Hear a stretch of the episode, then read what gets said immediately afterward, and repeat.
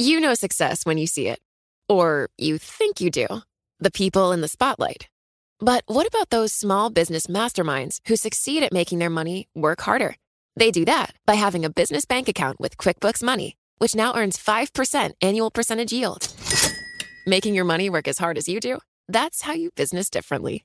Learn more about QuickBooks Money at quickbooks.com slash 5APY. Banking services provided by Green Dot Bank, member FDIC. Only funds and envelopes earn APY. APY can change at any time.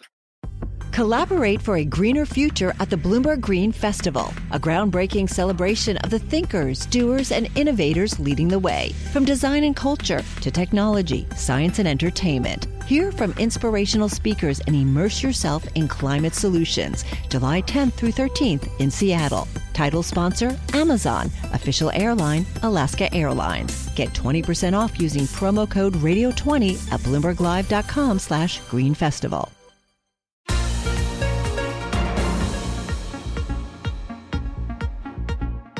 Welcome to the Bloomberg P&L podcast. I'm Pim Fox along with my co-host Lisa Abramowitz. Each day we bring you the most important, noteworthy and useful interviews for you and your money, whether you're at the grocery store or the trading floor.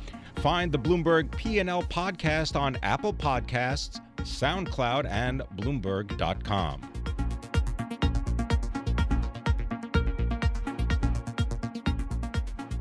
We are seeing uh, oil prices slump, the worst rout uh, in two years, here to speak with us about what we can expect going forward and how investors are kind of positioning around this uh, from a credit perspective. Sharam Honari, she's uh, he's partner of BlackGold Capital Management, which oversees 1.2 billion dollars uh, from Houston, Texas. But he joins us from our 1130 studios in New York. Sharam, thank you so much for for joining us. I want to get your perspective from uh, you know a credit investor standpoint as you see oil prices dip lower. What's your biggest concern?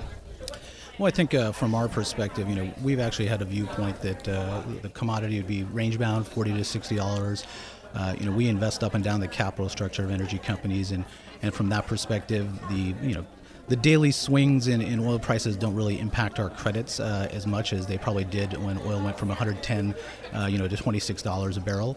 Uh, as we've seen, uh, you know, after kind of this historic dis- dislocation in the in the credit markets, we've obviously seen uh, you know, rebound in, in, crude prices to about $59 a barrel. Companies have really been focusing on their balance sheets. They've been cutting distributions, uh, selling assets, increasing their efficiencies.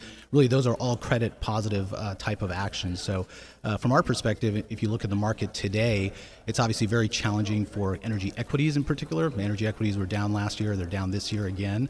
Uh, there continues to obviously be a lot of stress uh, in the energy uh, arena. But investors at, at, this point are really demanding, uh, you know, return on invested capital, and it's really forcing companies again to improve their balance sheets. And I think that's really a, a positive for credit. What is the collateral to most of this energy credit? Well, it, it, depends on obviously the, the type of, of, company, but if you're you're looking at you know E&Ps, obviously it's the the assets to PDP value. And oilfield service is a different type of dynamic. Uh, and obviously, the midstream, we really like the midstream space. The, a lot of the infrastructure that's in the ground, we really think can't, that can't be replaced.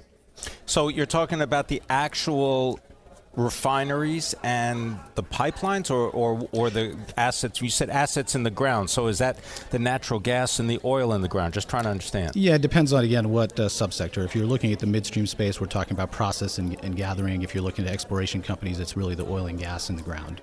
So, Sharam, you were saying uh, in a note that you put out earlier that you think that there is an opportunity in offering financing to high yield companies, speculative grade companies, uh, that's within the 100 to 300 million dollar range. Can you talk a little bit about that? Yeah, I think that's really a part of the, the dynamic that's really uh, changed over the last couple years. Again, if you look at the energy space from 2014 on, obviously, you know, we had 250 plus bankruptcies in the space. There was really a survivorship bias. Again, companies focused on their balance sheets, but a lot of banks had a tremendous amount of exposure to the energy space, and the Office of the Comptroller uh, has basically forced a lot of the banks to continue to decrease their exposure. So, if, for example, you look at the E&P space right now, companies that are three times plus levered banks really can't uh, lend to those type of entities. And for folks like us, th- there's an aspect of the market where I would say 100 to 300 million dollar uh, type of range. There really is a scarcity of capital. Uh, for those type of companies, and we're trying to fill that void. And the beauty, I think, of, of that smaller kind of subset is, you know, you go 300 million above, that's where people have access to the high yield markets or leveraged loan market, but below that, that's not really the case. Are you doing that with direct lending or with uh, bespoke bond offerings or? Yeah, for us, uh, I'll give you an example. I mean, we actually just did a, a, a direct lending deal to a, a company called Atlas uh, Sands in the Permian. It's actually a, a company that was uh, started by uh, Bud Brigham, who's very well known in the energy space. Uh, they put in about $200 million worth of equity. We provided them with a $150 million first lien. And really, the success there on our part was, you know, we've we're based in Houston. We've known Bud and his team for 10, 15 plus years.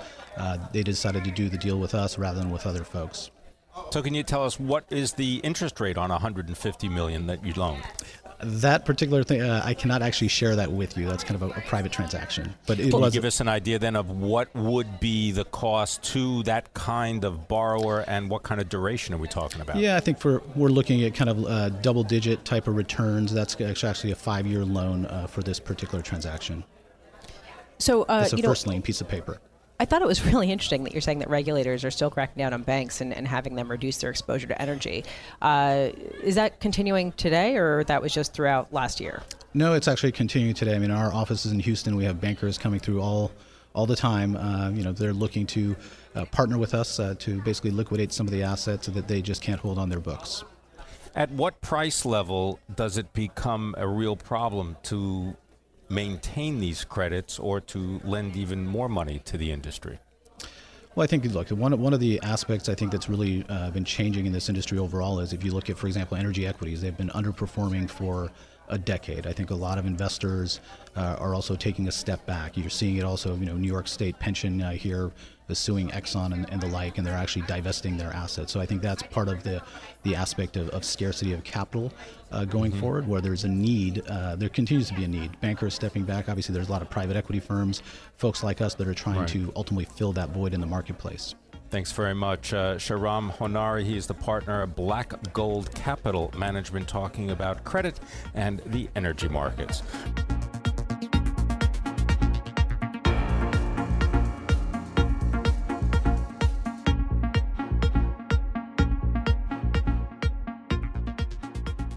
We are broadcasting live from the Goldman Sachs 10,000 Small Business Summit at the Washington Hilton in Washington, D.C. Uh, it is brought to you by Sage Business Cloud Financials, a powerful cloud accounting solution built on the Salesforce platform to empower businesses to scale without complexity. More at sage.com slash financials. Uh, so we, we're very lucky to have Katie Koch here with us. She's Global Head of Fundamental Equity Client Portfolio Management at Goldman Sachs Asset Management. And Katie, before we sort of dig into what's been going on in the markets, yeah. why are you here? Um, so, first of all, thank you so much uh, for having me on the program. Um, we are here. This is the largest gathering uh, ever in the U.S. for small businesses. Um, and we're here because at Goldman Sachs, we think that it is incredibly important to uh, support small businesses as a way to increase the overall economic health of the economy. It's a program that we've had for eight years. We've reached 6,700 businesses. Uh, we're bringing those business owners and entrepreneurs education, um, and we're also giving them uh, connections and access to capital.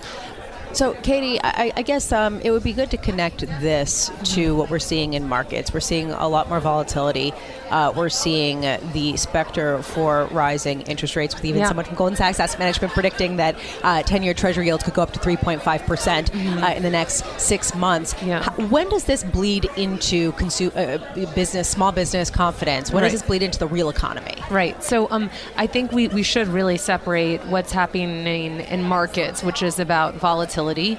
Um, I would argue that actually volatility needed to normalize. No, no, one promised that that was going to be an orderly process. It rare, rarely is, but it is good to get to more normal levels of volatility in markets.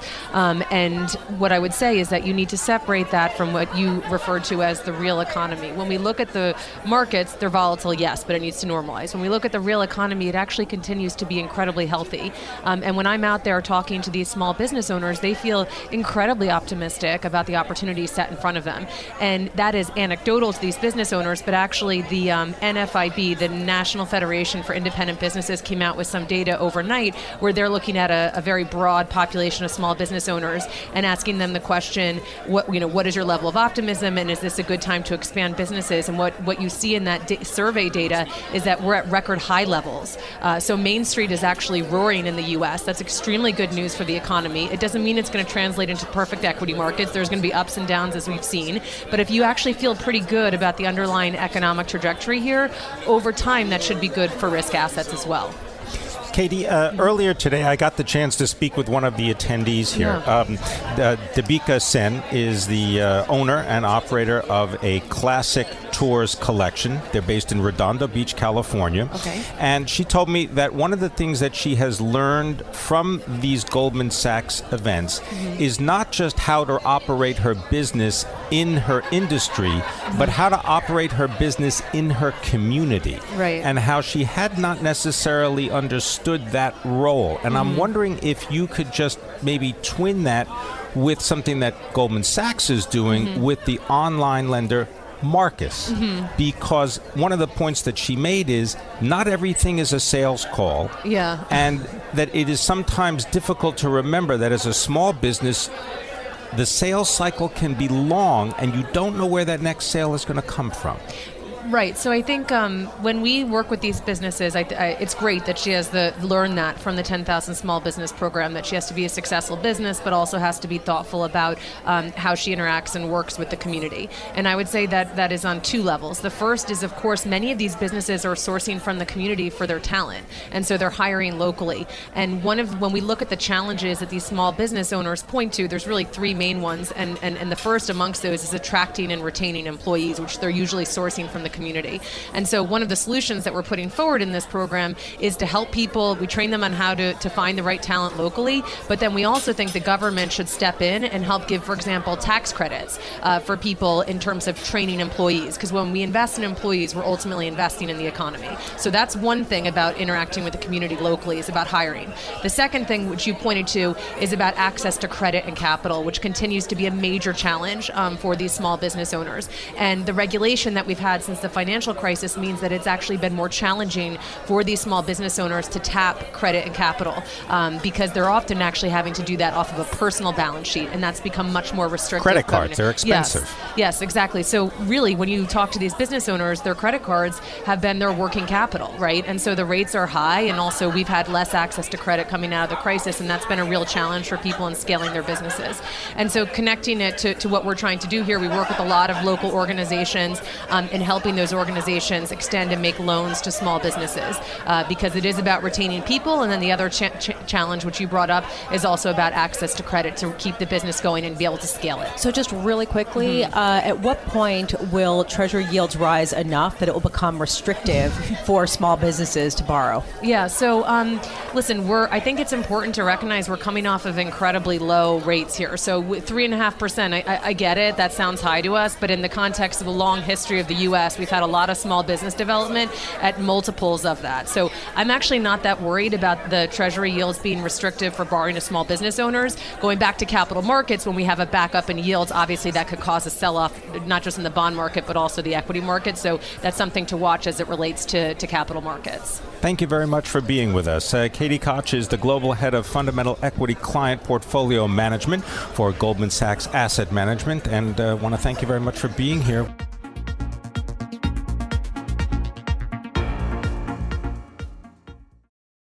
Success is more than the final destination. It's a path you take one step at a time. It's discipline, it's teamwork, and it's the drive and passion inside of us that comes before all recognition. It's what Stifel's been doing for over 130 years. Quietly, yet strategically, Stifel's become one of the fastest growing wealth management and investment banking firms in the country. Our financial advisors go beyond traditional wealth management to provide clients with direct access to one of the industry's largest equity research franchises and a leading middle market investment bank because success is the drive it takes to keep climbing, the passion to keep investing, the best of each of us made better by the best in all of us. And that is where success meets success. Start your journey at stifel.com. That's S T I F E L.com. Stifel Nicolaus and Company Incorporated, member SIPC and NYSE.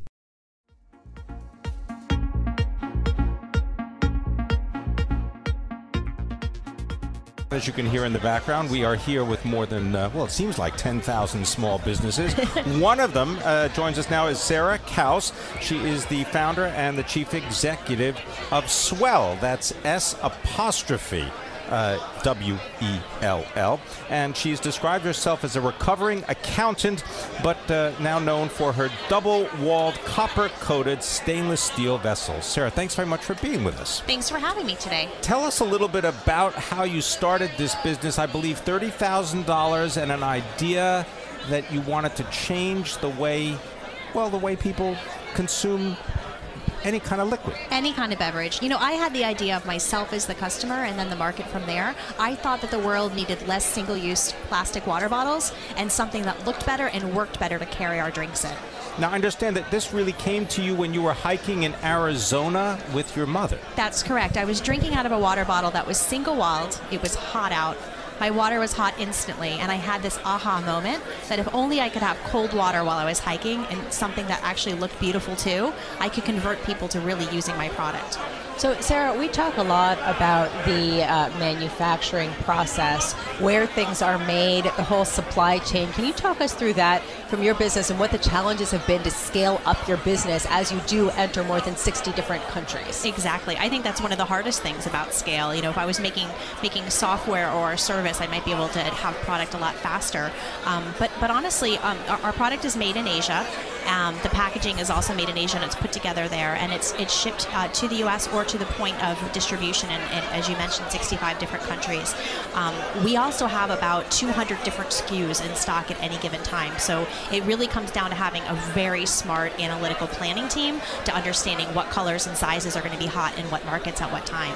And I just want to mention that I believe you can spend anywhere from $25 to even $1,500 for one of your vessels, one of your bottles, because if you like the Swarovski uh, crystals, you could probably get one at Neiman Marcus, I believe. That is correct. That right? was a special edition that we did where the proceeds went back to charity. We're a mission driven company, so we work with all different kinds of charities. But I have to say, I was surprised at how popular those $1,500 bottles were.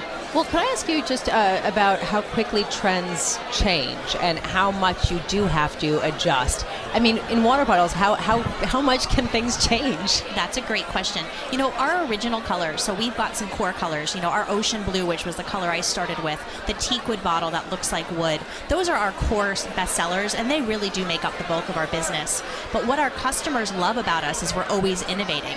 And oftentimes our customers become collectors. They buy the bigger one because it holds a bottle of wine, or they buy the Lilly Pulitzer collaboration because it matches their handbag or maybe their sweater. Um, we have found that customers have multiples at home. They take them to work, the gym, to school, and because we're always coming out with something that's on trend or something that our customers really covet, that we can have these collections that come in and out all the time, even though those core bestsellers are really driving the business forward. Now, there's some estimates that you're doing at least, if not more than $100 million in sales a year. Customers include Starbucks, Whole Foods, J. Crew. But your first customer was the Harvard Business School. That's correct. I was an alumni, and I really was hoping that I would able to convince them to use my bottles and go a little plastic free on campus. And they took up your offer. They, yes, and even to this day, they buy a bottle for every student. Now, that's all great, but there was an Oprah moment that really kind of changed things. Can you tell us about that? Sure. So, um, in the early days when I was the only employee, I was also doing PR. So, I marched myself to the post office with a bottle in a box and addressed it to Oprah Winfrey, Chicago, Illinois. It made it to her senior editor, who actually took the bottle on her family vacation to Peru. She called me and said, I love this thing, it really works. I want to put it in the magazine. And really, from there, I think that was the day we turned from a project into a business. So, uh, can you talk a little bit about how you got the capital to start with the manufacturing? So, you were talking earlier about the challenges of credit. For small businesses. So, how did you start with that? Uh, well, you know, Pim mentioned that I was a recovering accountant, so I, I, really did care a lot in the early days about unit economics. And I used my personal savings. So I was very careful, even though I was making a small salary as an accountant, to always put money away. And it was my nest egg, it was my, my future retirement savings that I was able to use to start manufacturing. Um, but my first run of, of product was only 3,000 pieces. Um, I had a very small apartment, and that's where the, the inventory was kept under my kitchen table. Um, and really, part of the reason, um, you know, I didn't raise money in the beginning. I was very careful about where the product was going to be sold. Part of it was for brand, and part of it was because I just didn't have very much inventory because I couldn't afford to buy more until I sold that first batch. When you op- you opened a boutique, I believe in Palm Beach, correct? I did. What, what was behind that? Because you've gone from that single boutique now, I know you just did a deal, I believe, with Marriott International and their Elements uh, hotel chain to put the bottles in the hotel business? You know, in the early days, I wanted to get as close to the customers as I could. So having a small store, it was a bit of a pop-up store for six months, just listening to customers. What do they think about the product? What colors and, and finishes were they looking for? But to really scale the business, I had to start thinking about those big corporate partners and understanding, are they looking for sustainability in the case of Marriott and, and in their Elements brand? Or, you know, are they really thinking about merchandise in the case of what we're doing with Starbucks? So it's, it's great to have those small independent accounts. It's really how we built the business. I'm still in about 2,000 small stores in the U.S., and they just like the small businesses here at the conference, they really are the backbone of our business. But to really scale, I, I wanted to go with some of those bigger brands. Sarah, uh, real quick, which country have you found to be the most fertile ground outside of the U.S. for your business? Uh, right now, it's Canada, if you believe that. Um, but some of the countries that we're starting to move into, for example, we're just getting started in Japan. Um, they're super interested in design, and they love the design that um, that we have on the bottle. So, if for me, it's a bit of a surprise if if a country is either looking for us for the sustainability angle, the fashion angle, or even the design angle. Everybody seems to have something else that they sort of lean into. Um, and luckily, with S'well, we have so many different messages. Sarah Kauss, thank you so much for being with us. Sarah Kauss, Chief Executive Officer of S'well, S apostrophe W E L L, uh, talking about how she started that business and grew, uh, grew it to where it is today.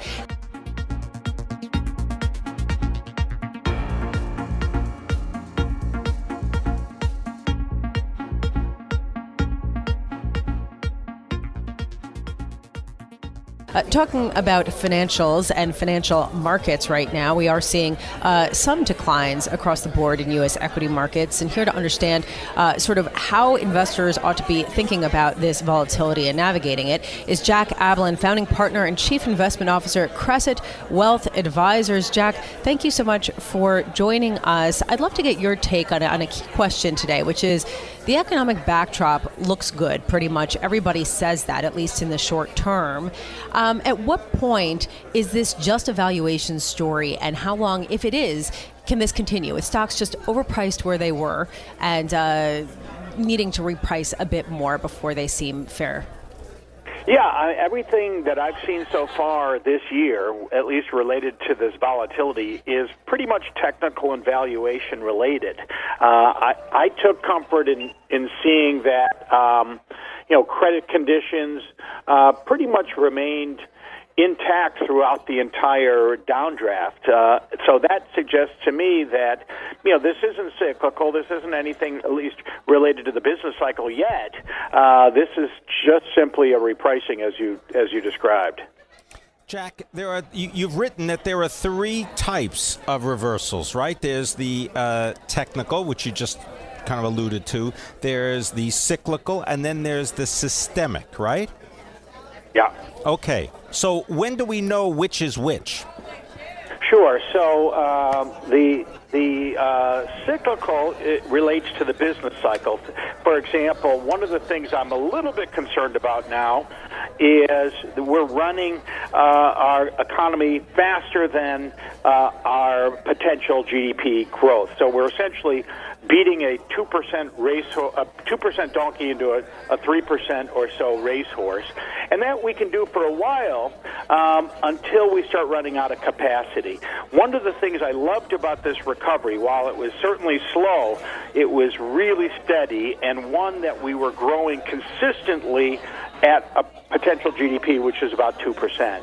Uh, when, when we start ramping higher than that, then we could see excesses. And then then what we'll see in a downturn would be things like credit conditions tighten up, maybe as lenders decide that their uh, borrowers are, less likely to repay their loans.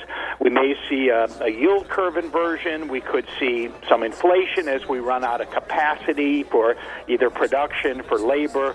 Uh, we're already starting to see a little of that in trucking. Uh, and so those are the clues we would be looking for to say, you know what, this is now a cyclical downturn, one that typically uh, lasts a few years, not just a couple of days. So, uh, Jack, uh, one thing that a lot of people have been saying has driven the sell off in equities has been the increase in benchmark U.S. Treasury yields.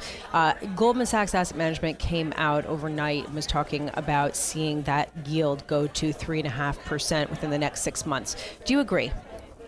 Yeah, unfortunately, I don't know. I don't know about timing, but I do agree. I mean, if you think about stocks and bonds, they're just generally competing for for capital. Um, if you you know you want steady income with low uh, risk, you want typically gravitate to bonds. If you want higher return expectations with a uh, little more risk, then you'd go to equities. And since 2009, um, bonds have been tugging, you know, tugging at this tug of war against equities with one arm tied behind its back because yields were just held artificially low.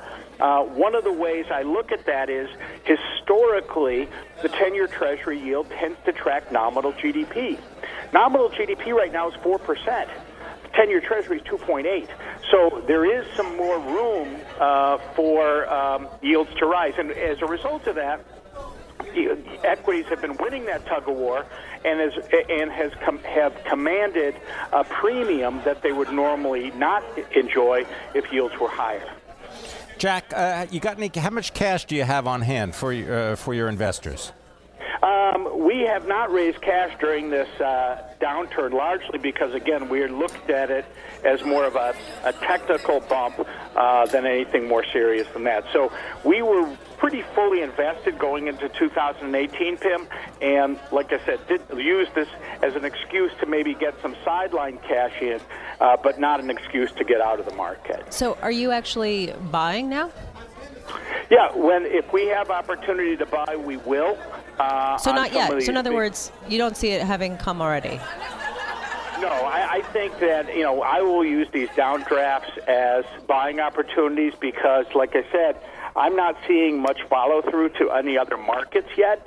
Uh, and if you now strip away um, valuations and look at the look at the market relative to um, the earnings and yield, uh, I'm sorry, earnings and dividends the market's about 5% overvalued. I mean, to me, that's statistical noise. Uh, we're actually back to fair value, whereas we started the first couple of days of the year between 15 and 20% overvalued. Jack, what kind of stocks would get you interested in buying? Uh, like Apple or Facebook, or what kind of stocks? Yeah, I think that um, you know I'm not a stock picker, but I would say that you know if you're looking to, to trade, certainly that's where the action is uh, uh on the on the downside and of course on the upside. Um, so uh, as a long-term investment, I would say as uh, economic uh, growth tends to broaden out, uh, these large cap growth companies will kind of fall behind some of the more broader names like financials uh, and uh, industrials and basic materials. Um, so, from a sector basis, I would say that probably uh, plays pretty well over the next four to six quarters. Uh, but over, you know, as a, as a trade, as a hunch, uh, these large cap growth names like the, you know, Amazon, Facebook, Apple, and so forth are are interesting plays. All right, I'm going to leave it there, but I want to thank you very much for joining us. Jack Ablin is the founding partner and the chief investment officer at Cresset Wealth Advisers. Thanks for listening to the Bloomberg P&L podcast. You can subscribe and listen to interviews at Apple Podcasts, SoundCloud, or whatever podcast platform you prefer. I'm Pim Fox. I'm on Twitter at Pim Fox. I'm on Twitter at Lisa Abramowitz1. Before the podcast, you can always catch us worldwide on Bloomberg Radio.